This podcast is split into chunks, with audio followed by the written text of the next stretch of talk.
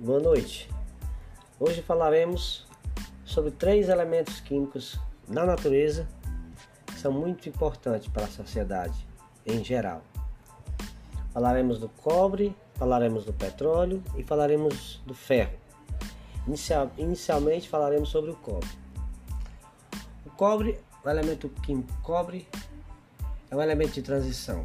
Cobre é um metal de coloração vermelha, discretamente amarelada, com um brilho levemente opaco de aspecto agradável.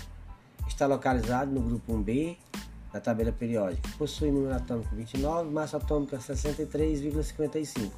Ponto de fusão 1038 graus Celsius, ponto de ebulição 2927. É um metal macio, maleável e dúctil. O símbolo, do, o símbolo químico do metal é Cu, originado do latim cuprum, em alusão à ilha de Chipre, onde se acredita ter sido encontrado pela primeira vez. Os aspectos econômicos.